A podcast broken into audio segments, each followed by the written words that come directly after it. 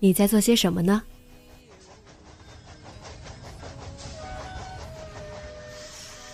你将要去到哪里？女侠生活手记，和我一起记录生活的点滴。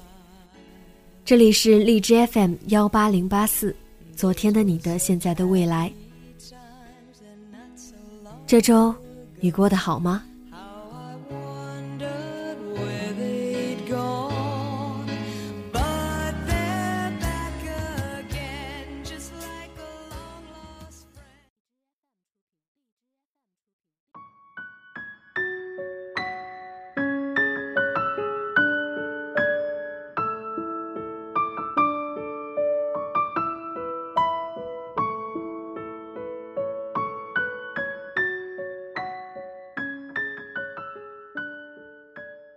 嗨，亲爱的你，晚上好。我很少为一些已经发生的事感到后悔，最多是遗憾吧。然而很不幸，在我这短暂的小半生里，已经发生了两件让我觉得很遗憾的事。因为学习和工作的原因，我先后错过了两位家里很重要长辈的丧礼。今日去看牙医，又让我想起了已经仙逝的爷爷。我总是开玩笑，我这一口蛀牙都是拜爷爷所赐。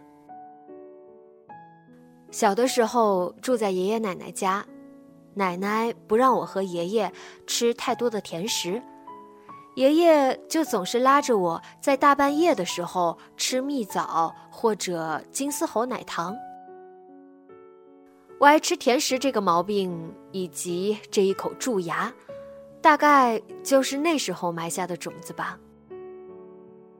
现在自然不会埋怨爷爷，相反，这却成为我对爷爷最后的、很真实的记忆。最近看了一部描述死亡世界的电影《镰仓物语》，再奇幻的电影。再离奇的世界观，都离不开真善美这三个字。或许直接与死亡挂钩，才能将其教育意义变得更加深刻。怪物很吓人，可他们也知道不去伤害善良的人。真爱很难得，所以不要轻易让心爱的人伤心。生活充满意外，每一刻。都不应该被浪费。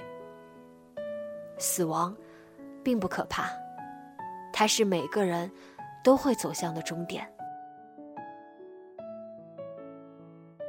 我经常会安慰一些失去亲人的听众，希望他们可以正视死亡。小的时候会因为外公的离世而哭到缺氧，长大一些，奶奶走了。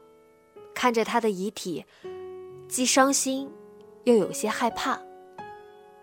后来，工作了，没有赶上爷爷的葬礼，站在墓前敬上一炷香的时候，内心五味杂陈，也没有哭出来。镰仓物语或许可以用更童话的方式告诉大家，死亡并没有那么可怕，只有内心邪恶的人才应该惧怕死亡。宗教也好，传说也好，带来的关于死后世界的畅想，都是为了约束邪恶、惩戒坏人。所以，看到女主角对不好的神仙也可以施以关怀的时候，我就知道结局里不好的神仙也将感恩。现在每次想起爷爷，除了那最后的遗憾之外，还有他那一生的善良与正义。纵使我是个无神论者，有时候也会希望，死后的世界是真的可以有天堂，这样那些好人才会在还有记忆的时候，知道自己真的有好报了。成长让我越发理解死亡的真相，为失去而难过，为亲情而缅怀，也为这充满意外的人间。而心生敬畏。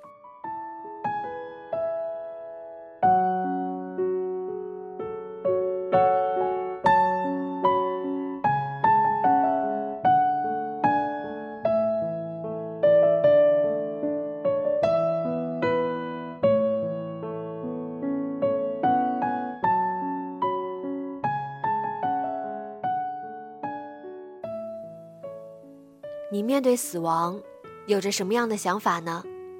直接在节目下方留言告诉我吧。今天的节目就到这里，节目原文和封面请关注微信公众号“背着吉他的蝙蝠女侠”。